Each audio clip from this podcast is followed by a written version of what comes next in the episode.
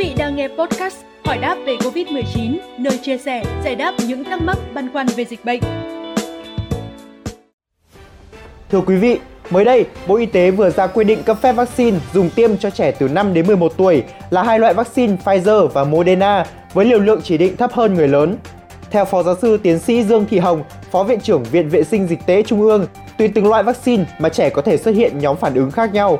Cụ thể, vaccine thứ nhất, vaccine Pfizer. Vaccine Pfizer cho trẻ từ 5 đến 11 tuổi, đóng gói có nắp màu cam, liều 0,2ml, chứa hàm lượng vaccine mRNA bằng 1 phần 3 hàm lượng so với liều dành cho người từ 12 tuổi trở lên. Khi tiêm vaccine Pfizer, trẻ có thể gặp các phản ứng sau tiêm như đau đầu, tiêu chảy, đau khớp, đau cơ, đau tại vị trí tiêm, kiệt sức, ớn lạnh, sốt. Đây là các phản ứng rất thường gặp, có tần suất cao hơn khi tiêm liều thứ hai. Ngoài ra, trẻ cũng có một số phản ứng thường gặp khác như buồn nôn, tấy đỏ tại vị trí tiêm. Một số phản ứng ít gặp hơn gồm nổi hạch, phát ban, ngứa, mề đay, phù mạch, giảm cảm giác thèm ăn, mất ngủ, ngủ ly bì, tăng tiết mồ hôi, đổ mồ hôi đêm, đau chi, suy nhược, khó chịu hay ngứa tại vị trí tiêm. Còn phản ứng gây viêm cơ tim, viêm màng ngoài tim thường là hiếm gặp. Loại vaccine COVID thứ hai được Bộ Y tế phê duyệt tiêm cho trẻ em là vaccine Moderna. Tuy nhiên, loại vaccine này không dùng cho trẻ 5 tuổi mà chỉ định dùng cho trẻ từ 6 đến 11 tuổi. Liều tiêm vaccine Moderna cho trẻ nhỏ bằng một nửa người lớn, mỗi liều 0,25ml chứa 50 microgram vaccine mRNA. Theo Phó Giáo sư Tiến sĩ Dương Thị Hồng, khi tiêm vaccine Moderna, trẻ cũng có thể gặp phải một số phản ứng sau tiêm. Cụ thể, phản ứng rất thường gặp bao gồm triệu chứng sưng hạch nách, sưng hạch bạch huyết ở cổ, trên xương đòn, đau đầu, buồn nôn, đau cơ, đau khớp, mệt mỏi, ớn lạnh, sốt hay sưng, ban đỏ tại vị trí tiêm. Một số phản ứng thường gặp như tiêu chảy, phát ban, nổi mề đay tại vị trí tiêm. Phản ứng ít gặp thường là chóng mặt, ngứa tại vị trí tiêm.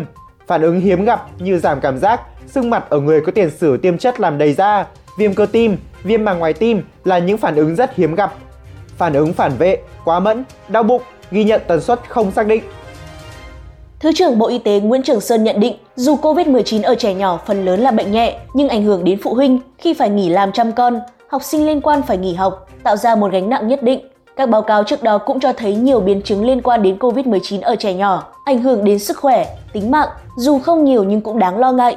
Do đó, việc tiêm chủng vaccine COVID-19 cho trẻ từ 5 đến 11 tuổi là nhiệm vụ quan trọng giúp bảo vệ sức khỏe trẻ em, sức khỏe cộng đồng.